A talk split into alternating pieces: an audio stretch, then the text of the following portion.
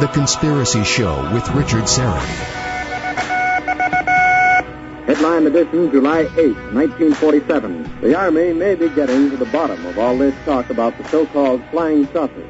As a matter of fact, the 509th Atomic Bomb Group headquarters at Roswell, New Mexico, reports that it has received one of the discs which landed on a ranch outside Roswell. The disc landed at a ranch at Corona, New Mexico, and the rancher turned it over to the Air Force. Rancher W. W. Brazel was the man who discovered the saucer.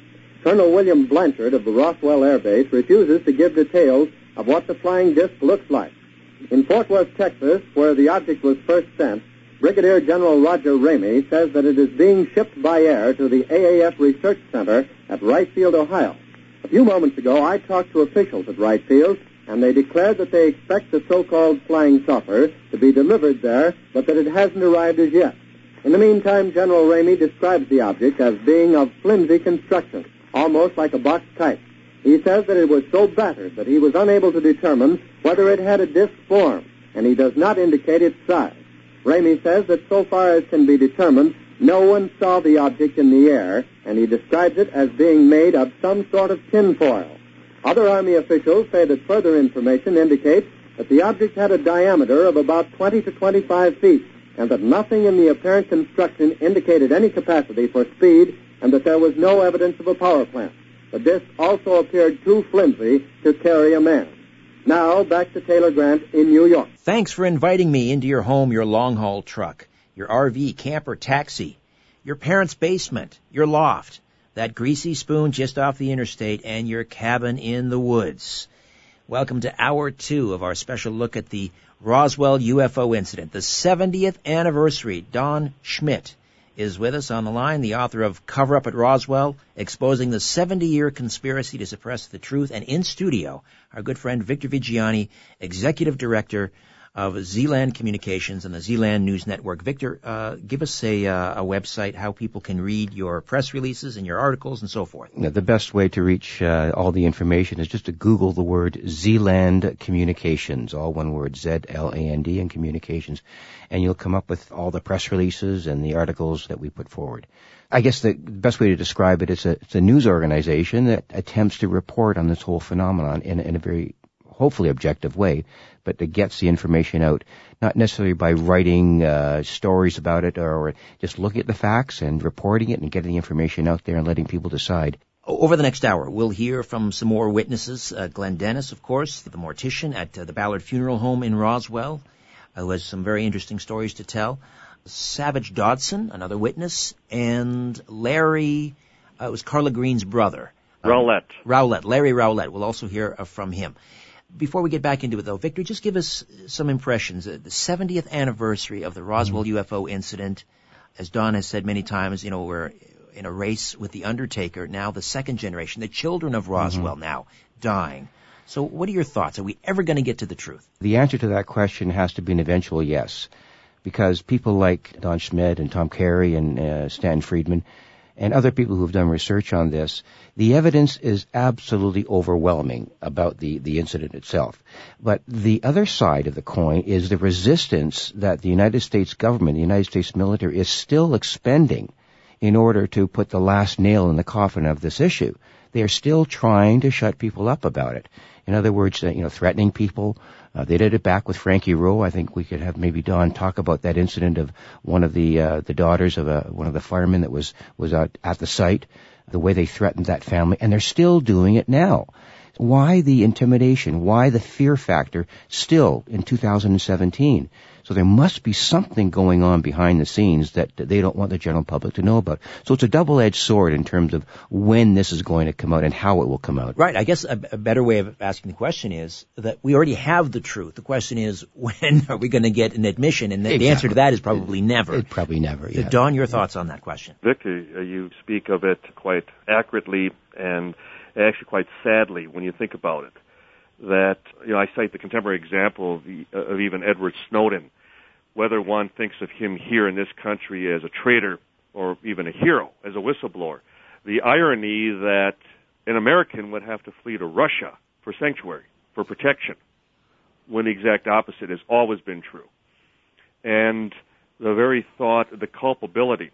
And Victor, you're correct in that the truth is there. The story, the eyewitness testimony, I can't tell both of you how often we have had even skeptics tell us that the book, our book Witness to Roswell, which just provides an opportunity for all of these witnesses to just speak out and tell their personal accounts and how it all plugs in, that it all becomes part of this fantastic mosaic, whether military, whether civilian, whether media, they are all describing the same extraordinary event, and they all reacted extraordinarily, as though they were dealing with something, you know, beyond the pale, something they could not comprehend. And the irony, when you think about it, the, the last time that former President Bill Clinton was on the Jimmy Kimmel show, and this is all they talked about. And Clinton lamenting the fact that I had eight years in the Oval Office and I couldn't get them to tell me the truth about Roswell. And we could add President Carter and the late Senator Barry Goldwater and the late Congressman Steven Schiff and the former governor of, Bill, uh, of New Mexico, Bill Richardson. And I'm sure we could add others. So we're talking right up to the office of the presidency. And so I would always throw this back even to any of your listeners who would think, well, I know better. I know that this couldn't have happened, anything but extraterrestrial, that uh, people need to believe the government, that this was nothing more than a, a top secret mogul balloon. Well, what do you know that even the president doesn't know? What do you know that senators and congressmen mm-hmm. and governors don't know? Uh, maybe you should, you know, please, you know, inform them of what, you know, your information is because they still lament the fact that they cannot be they cannot get the truth about this. So I'm in very good company, right up to the office of the president. you know what's interesting? People, the skeptics always say, whether it's in the UFO arena or elsewhere, they always say extraordinary claims require extraordinary evidence. That's Carl not Sagan adage. That's right. not true, though. That's it. That's you don't have yeah. to have extraordinary evidence. You just have to have evidence. Precisely. Precisely. And testimony, And we- eyewitness testimony is, at least in 2017, is still considered pretty good evidence. Especially the the forensic nature of what uh, Yes. of what some of these researchers have done. How many people have been sent to the gallows and the electric chair based on eyewitness testimony? eyewitness testimony. And in the case, uh, and, and at least here in the United States, deathbed testimony is admissible. It's considered physical evidence. And we have to date over two dozen deathbed testimonies. And each and every one of them talks about the little men, the little people. They talk about that this indeed was the recovery of a flying disc. It wasn't a weather balloon of any sort. It wasn't a rocket. It wasn't an aircraft. It was something non, as far as, as one of the witnesses said to us, they sure weren't from Texas. Take So- that, Bill Nye. for sure. yeah. Um, well, and I, I, we had to debate him. We had to deal with him on Larry King. Yes, I remember that. And he couldn't even get the right weather balloon. I want to bring up the issue of uh, issue fatigue, um, Don. Uh, Yes, There, yes. I, I think you know what I'm talking about. Oh, yeah. Uh, after such a long period of time, 70 years, uh, I- I would imagine that the U.S. government, the military, or whoever ha- are the, the holders of the secret, um, are hoping for this issue just to kind of fade away. Right. Um, uh, in hopes that if it does resurrect itself in a really, really meaningful way, um, and I have a suggestion about that, maybe we can talk about it later, but the fact of the matter is, if this thing resurrects itself in a, in a meaningful way, the entire national security, um, I guess, uh, matrix of the United States is at risk. It, do you think that's one of the reasons why they want to keep the lid on it? Is it a national security issue of the highest priority? Well, I think that's been an acknowledgement, even from the highest elements of the Pentagon, of the of the military for years, that um, that if should UFOs actually exist, that it would indeed be a threat to national security. You have aircraft, you have devices, you have unknowns that are able to fly through not only our airspace but Canadian airspace, every uh, you know, sovereign airspace around the world with total you know impunity. Uh, you know we can't touch them, we can't outperform them. There's nothing we can do, and as a result, who's going to step forward and say, well, yes, we are being visited, we are not alone.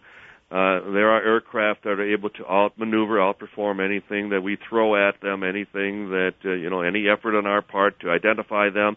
We don't know where they're from, who they are, what their motives are, but vote for me come next election. You know, mm-hmm. who's going to accept that responsibility? You know, the Walter Cronkites and even the Pope, for that matter, uh, will they will they rise to that occasion?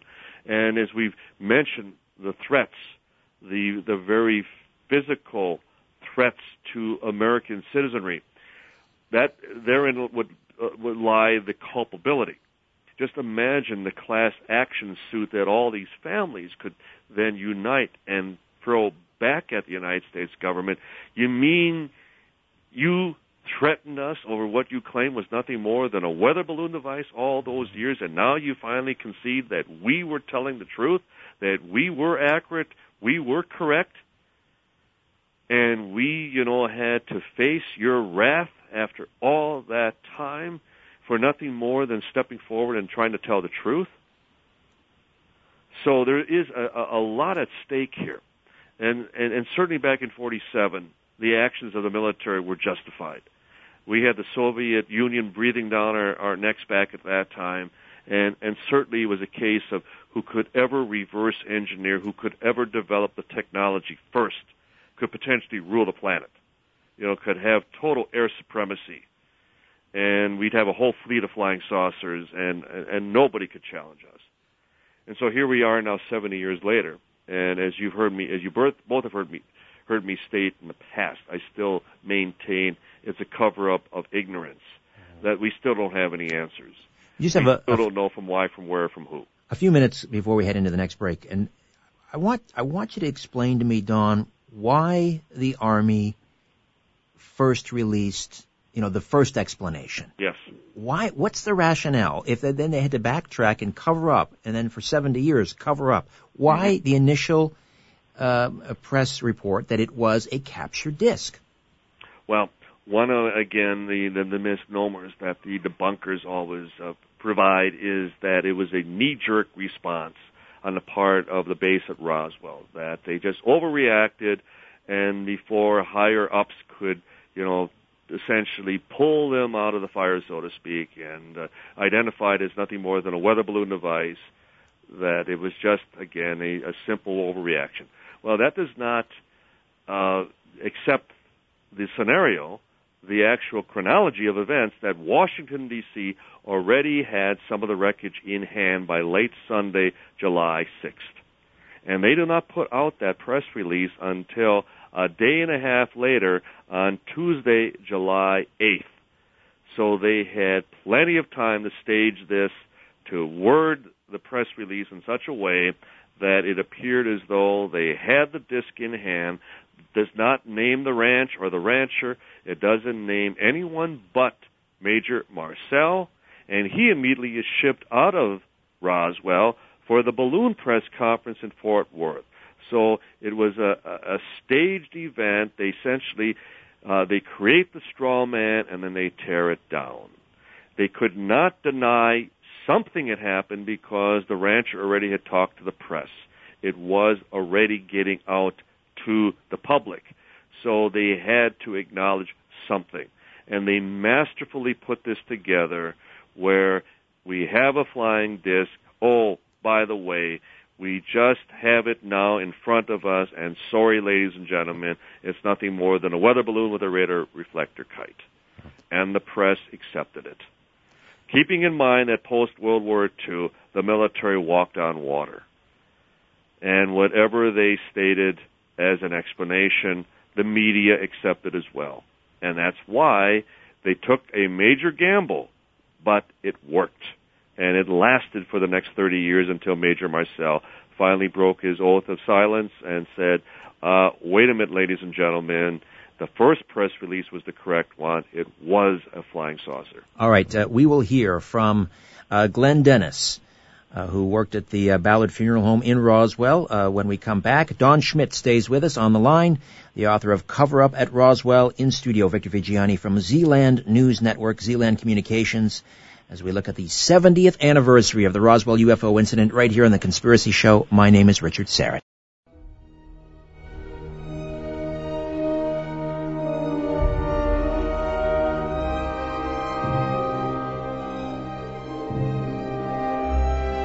The owners of the system are asleep. Now we can play. The Conspiracy Show with Richard Syrett. Contract for all military services out at the Roswell Army Airfield. And this uh, gentleman called and said he was a mortuary officer at the base.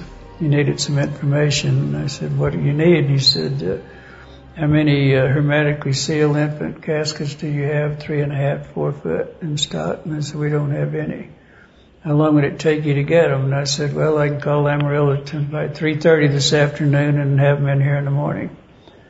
I said, what's going on? He said, that's not important. I said, well, it is important also, but anyway. Then I hung up. Then he uh, called back later and he said, uh, I need more information. And uh, you want to know what embalming chemicals that would alter the tissue, the stomach contents, and what is our preparation for taking care of bodies and laying out in the elements for several days. And I said, you're the mortuary officer and you're asking me because I do it your way, you know. I was trying to find out who I was talking to. But, uh, there again, I was very stupid and I hung up again. And so, but anyway, later on the day, I got an emergency. We had a, the only ambulance business in Roswell at that time. This airman was riding an old Indian motorcycle and hit the back end of a farmer's trailer out here going into the gin. And so when I arrived at the base where I usually back up to this ramp and unload the patients, there was three field Army Air, Air Force uh, ambulance backed up against the ramp. And uh, so I had to swing around. But anyway, we were walking up the ramp and I saw a lot of debris. And so uh, when I got in and checked him in, got all the vouchers and everything signed, I said, this uh, captain there, and I said, sir, it looked like we had a crash. I need to get ready for it. And who in the hell are you and what are you doing here? And I said, well, I had an emergency and we have the contract for all military services. It looks like you had a crash. He just said, stay right here, don't move. And so I stayed there and pretty soon he came back with two military police and said, get this guy off of the base. You're not supposed to be here. And uh, that was uh, Glenn Dennis, the uh, mortician at Ballard's Funeral Home in Roswell, New Mexico, one of the key witnesses to the Roswell UFO incident. We're taking a look at the 70th anniversary of the Roswell UFO incident. Don Schmitt on the line, the author of Cover Up at Roswell, Victor Viggiani uh, in studio from Zland News Network.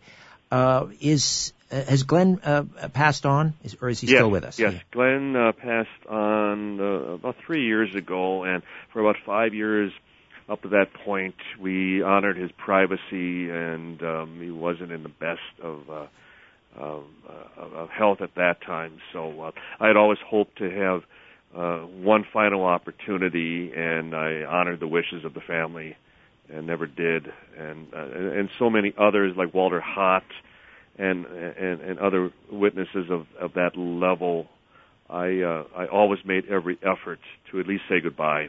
Uh, it, it, it's like I I've lost my uncles over and over again with so many of these right. people. I was going to say, of all the testimony I've heard, that one to me is the most compelling, and the detail. What do you think, Victor? Well, that's I was just going to pick up on that. Um, in a, I'm not saying that I'm a linguistic expert, but in in the, in my training. Um, in, in language development within children uh, and even adults too. Uh, when I listened to the actual linguistic patterns of the way Glenn spoke, I'm not talking about what he said, you know, the content, how he said it, the way one word leads into another, and the way another idea uh, leads into uh, the, his ideation about the contents of what he was talking about was so specific you know, stomach con- uh, contents, uh, ambulance backing up, uh, you better stay there and don't move and don't go away. Uh, that does not sound like a man bent on making something up. As a matter of fact, that kind of testimony is probably impossible to make up on the, on the, on the spur of the moment. The, the, I think that's probably, as, as Richard just said, one of the most impeccable pieces of te- verbal testimony that I've ever heard. And in a court of law, it would have to stand up and convince a jury that something had to be had to be going on at that time. All excellent points, Victor. And uh, we uh, were able to uh, you know, corroborate, for example, the phone calls. Uh, a former chief of police and uh, another nurse and a, a, an attorney, long-standing attorney in Roswell, who all described to us, you know, in detail that within days after the incident, that Glenn, Glenn Dennis, the mortician, was still talking about these unusual phone calls requesting information about you know the the, preser- the preservation of bodily fluids and uh, of, of bodies which had been exposed to the elements out in the desert for a prolonged period of time, and and and, and most unusual was the request for the child-sized caskets. And uh, you know, at one point we had uh, we tried to talk to, and it was after some uh, uh another investigator uh, by the name of Richard Thiem had managed to even talk to the son of uh, the father who made the drive up, up to Amarillo, Texas from Roswell. And as it turns out, that's where they used to pick up the caskets. And he described uh, to uh, Richard Thiem that they made the long drive up to Amarillo for this uh, urgent, you know, pickup of these child-sized caskets, and by the time they returned back to Roswell, the city was under lockdown. It was all blocked off, and they had to circle to the west of the city to come in. His father dropped him off at home as he went out to the base.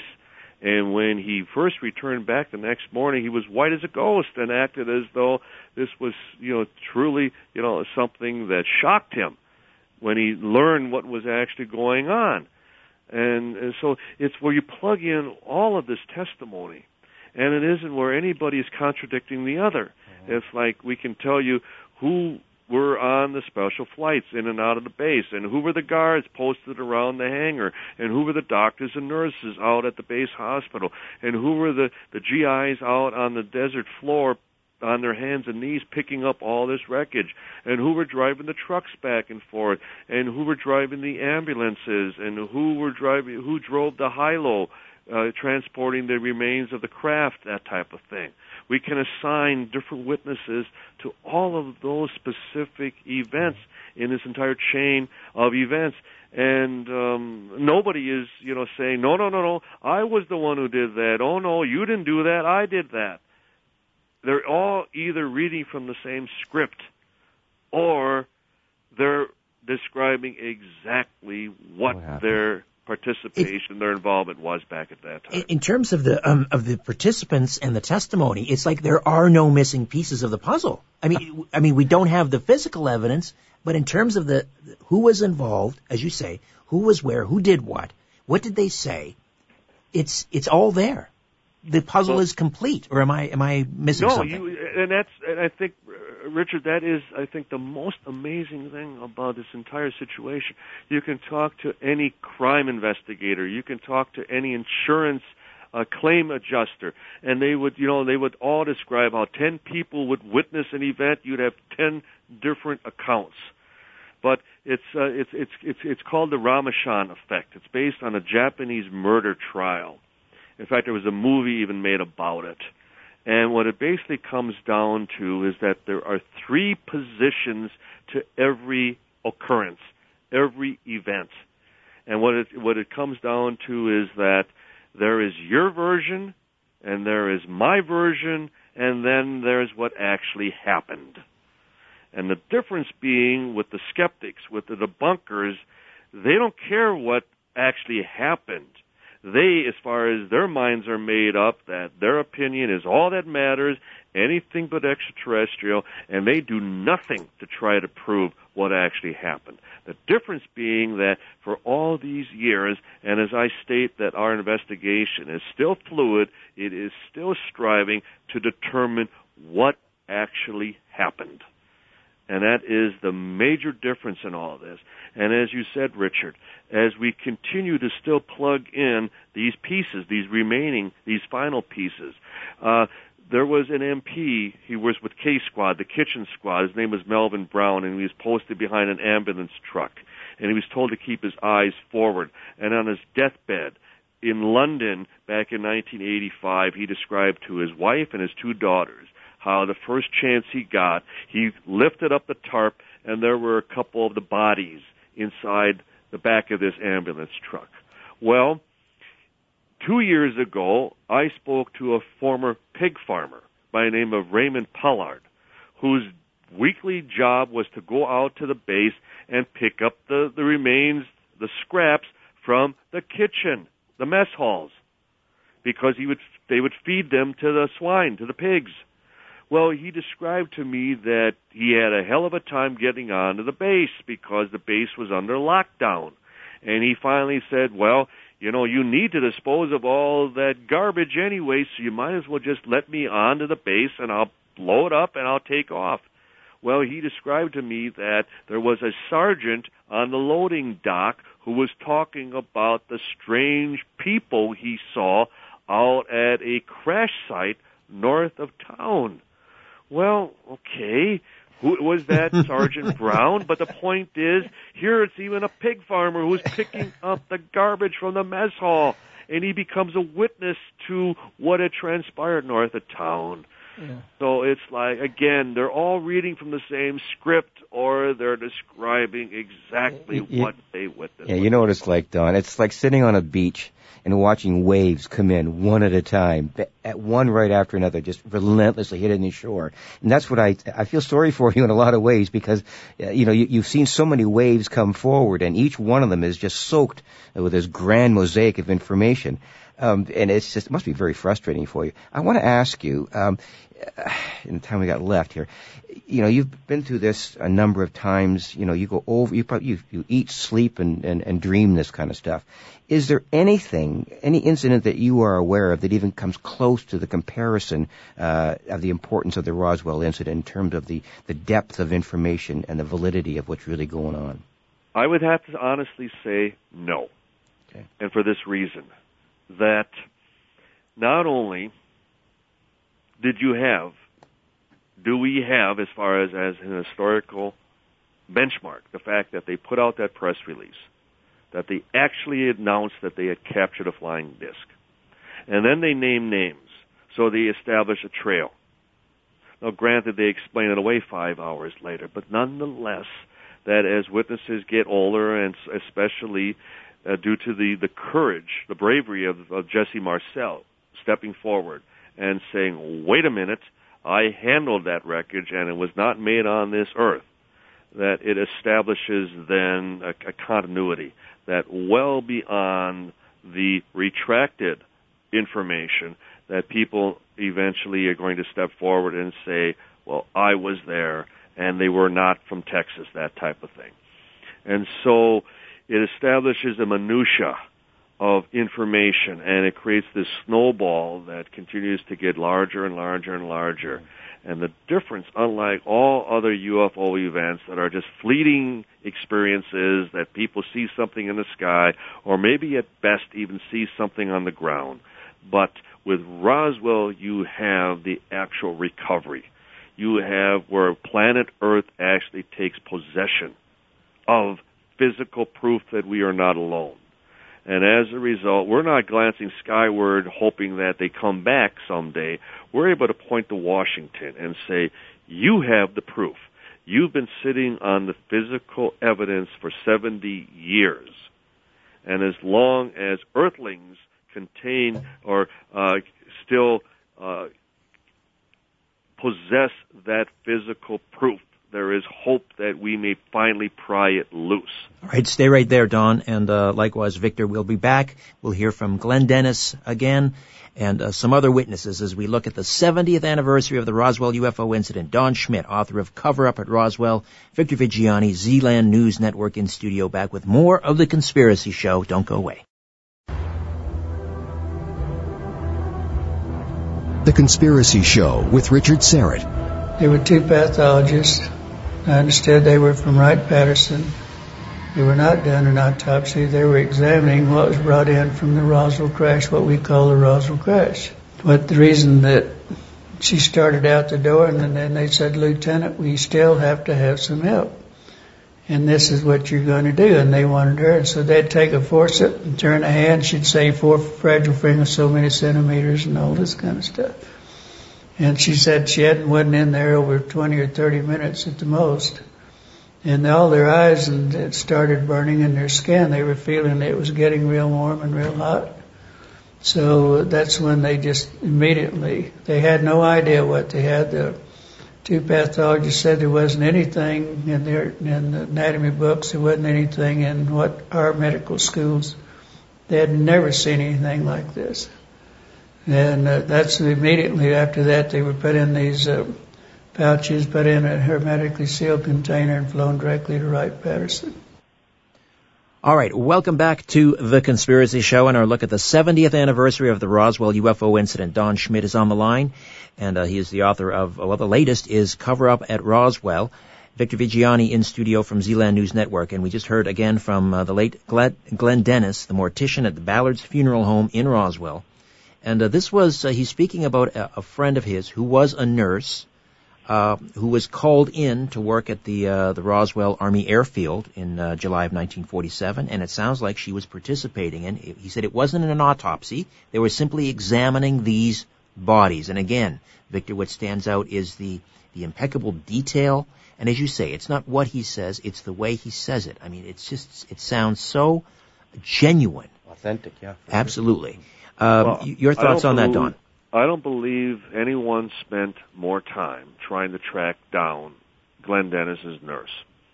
We went to old convents. We we went through uh, as far as old nursing schools with the hope that we might come up with a class photograph that she was pictured in, and realizing that Glenn Dennis had provided us with a, a false name, a wrong, the, the wrong name.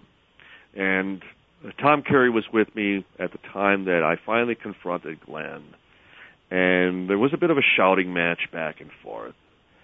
I finally realized that what Glenn was doing, what Glenn Dennis was doing, was was protecting the woman, protecting the fact that, that she may even have still been alive at that time.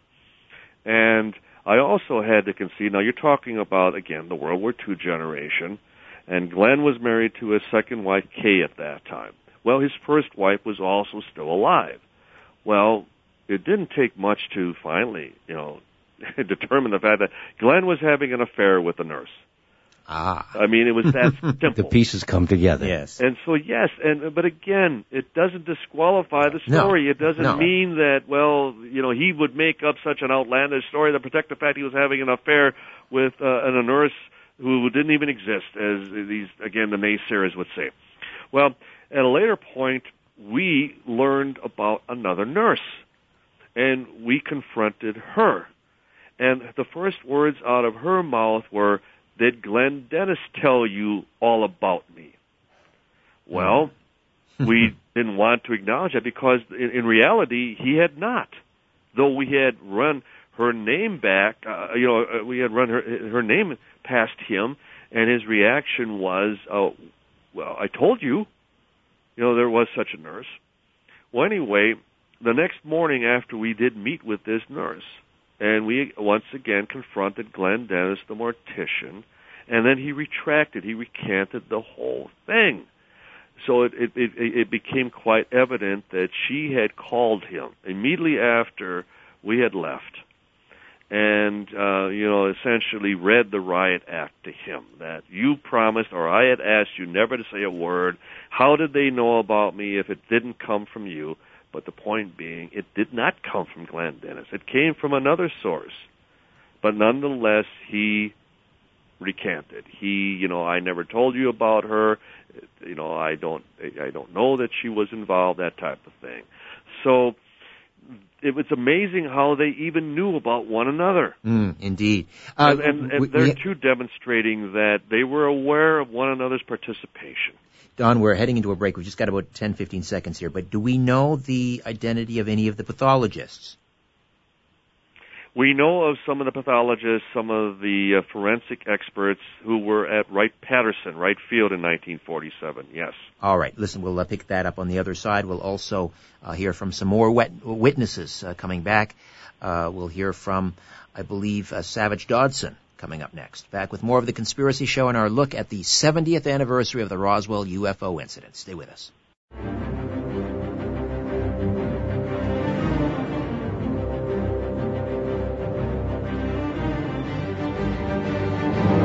Fasten your seatbelt and put your tray in the upright position. You're about to leave everything you know behind. On The Conspiracy Show with Richard Syrett. My name is Larry Rolette. I'm the son of Carl Rolette, was a sergeant in the Air Force. And my dad and I's relationship was, I can't say it was an excellent relationship, but it was a, it was a good relationship. We never had any big problems or anything. I was in the late 80s and I was talking to my dad. We were out in his shop and we kind of got into a conversation about it then. And that's when he let me know that he had been on the cleanup crew that went out to pick up the crash site in 1947. So we kind of got into it. You know, he didn't want to really, you, you had to pry things out of him and it was hard to do, but I don't, he was sick back then too, I believe. But he told me about the, the grays. So they got out there and then turned around and all of a sudden there was three of them laying there. So they bundled them up and took them back to the dispensary on the base. After they, they got out here and they found out they were in over their heads out here, they flew them to Dallas Fort Worth. And from there they went to the Little Pentagon, which is Wright-Patterson Air Force Base in Ohio. He told me to be best if I didn't tell anybody. And then he said, you know, that the government had told them when this incident happened, the government had come to them or gathered them all up, the ones that was out there, and told them that they were not to say anything about this. And they threatened them with their pensions, threatened them with their lives, threatened them with their families' lives. Word came out that they told them that it was a big desert out there and you could be put in places you'd never be found if you talked about it. Well, we've heard that uh, time and time again, haven't we? That was Larry Eugene Rowlett, a brother of Carlene Green, uh, who we heard earlier. These are the, the children of the witnesses of uh, Roswell. And we are looking at the 70th anniversary of the Roswell UFO incident. Once again, Don Schmitt uh, joins us on the line. He is the author of Cover Up at Roswell. And in studio, our good friend Victor Viggiani from Zland News Network. So the bodies. Uh, you mentioned before the break, Don, that you were able to identify the pathologists at Wright Pat, but not the pathologists who were on the ground at uh, Roswell, correct? Well, we've had numerous testimony, like from some of the nurses, like Rosemary McManus, who was at the base hospital at Roswell at that time, that all these outside doctors and nurses arrived on the scene and they essentially were, you know, told to stay out of the situation. And to McManus, for example, she made the comment to me that clearly something big had happened.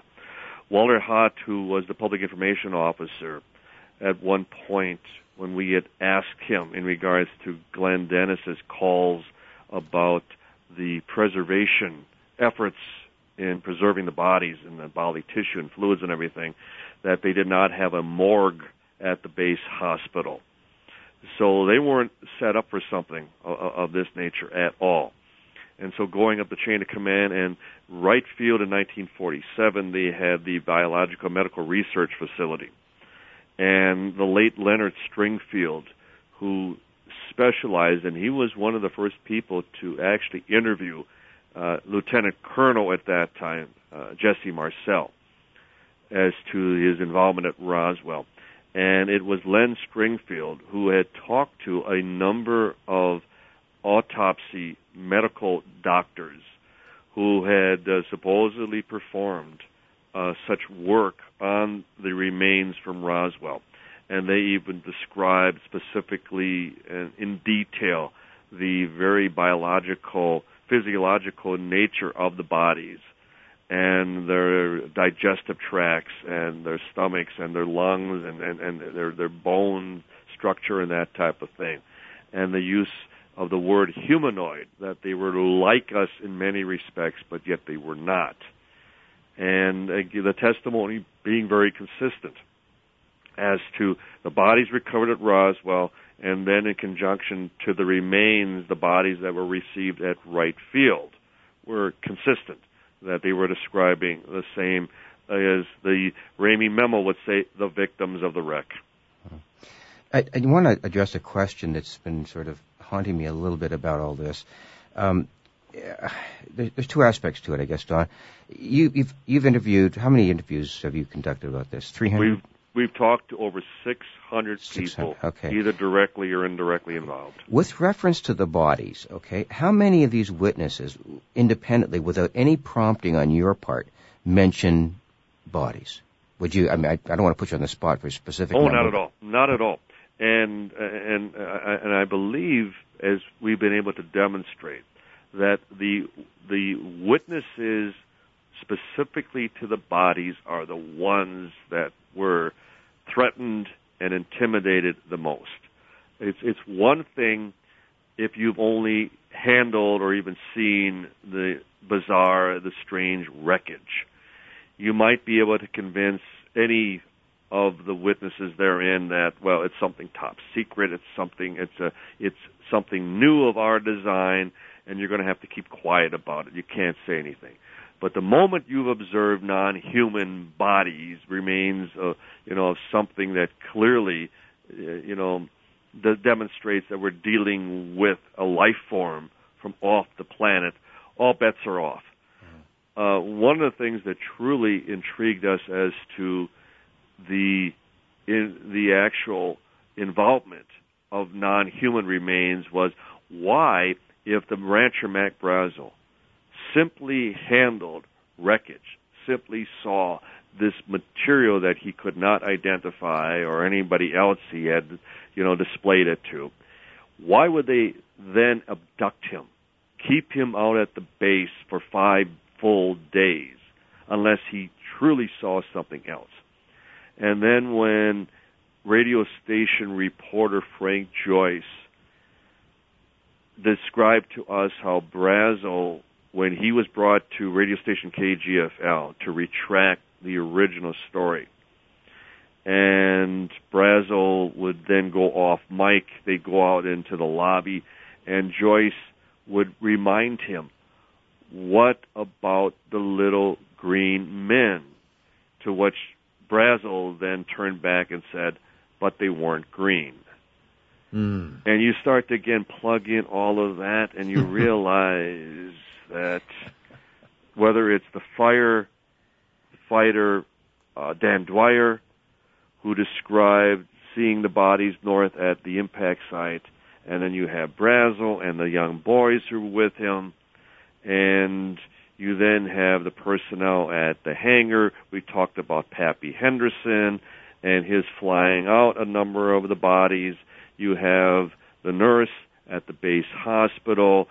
This is all in many, and sadly in many cases, secondhand, but nonetheless they're all describing remains. And then you throw in the document, the teletype, victims of the wreck. Well, it's not us asking about the bodies. It's where different people from different vantage points, whether out at the ranch, whether out at the hangar, at the base hospital, or then the special flights, and then you have the teletype. We're not asking the question.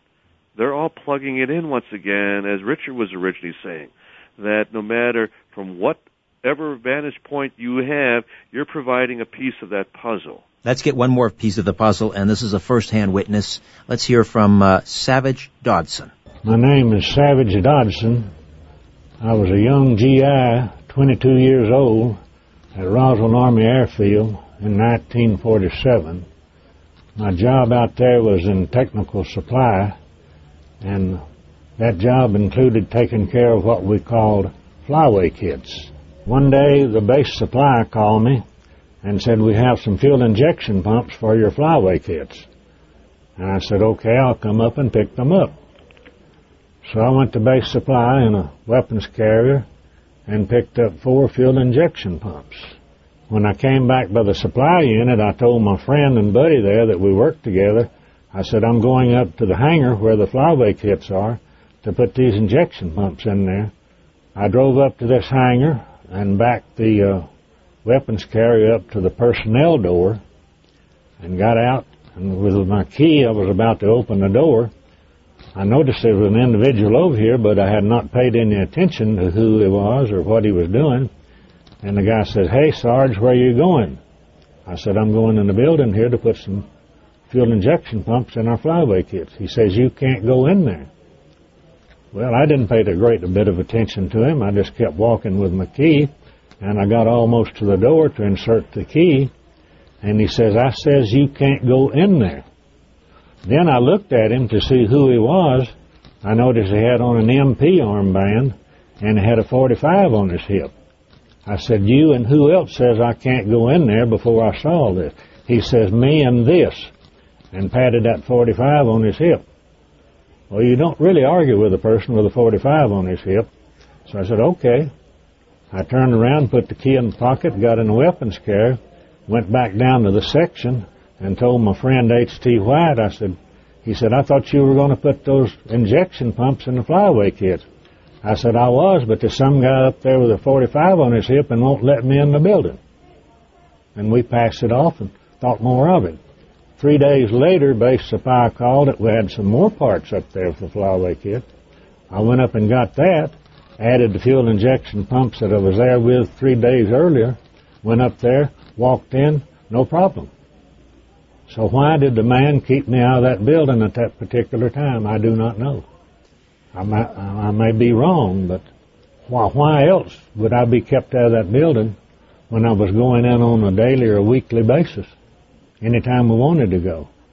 That was uh, Savage Dodson. Well, I mean, this is an interesting piece of testimony because he didn't see bodies, he didn't see debris. But speak to me, Don. We, we only have about a minute here, but why this piece of testimony is important? Because he was able to confirm not only the lockdown in the base, that the big hangar, as they referred to, was called P3 back in 1947, Building 84 as it's known today, that there were specific orders of uh, shoot to kill. Anybody that even came around the hangar at that time unauthorized as to what was transpiring from within. And so uh, Dodson was able to actually, you know, describe uh, the overall um, contention and the actual fear that was was transpiring out at the base at that time. Uh, he worked at one of the hangars to the west of the flight line and uh, even west of where the operations building was. And when we actually walked out there with him on one occasion, and this is the opposite side of the base, and yet they were fully aware of the entire atmosphere on the base at that time. It was actually eerie, as he and others described, that it was though something was going on Nobody could put their, their, finger on it, and it certainly wasn't anything involving the recovery of a silly weather balloon that a five-year-old right. child would have recognized. One of the things that, that occurs to me is prior to this, it seems like security at the Roswell Army Airfield was pretty loosey-goosey, and then everything changed on one particular day. But uh, we are out of time, gentlemen. Listen, I, I really appreciate the time, uh, Don, you've spent with us. And uh, looking back, the 70th anniversary, congratulations on Cover Up at Roswell. Thank you. Well, thank you to both of you. I always enjoy this. You're two dear, close friends of mine, and I wish you 20 more years of this show, Richard. So. Thank you. One thing that the Pentagon didn't count on when they started this cover up, and that was Donald R. Schmitt. Of course not, yeah. Victor, thank you. You're most welcome. Pleasure to be here. All right, my thanks to Ian Robertson. Back next week with a brand new show. Hope you'll be along for the ride. Good night.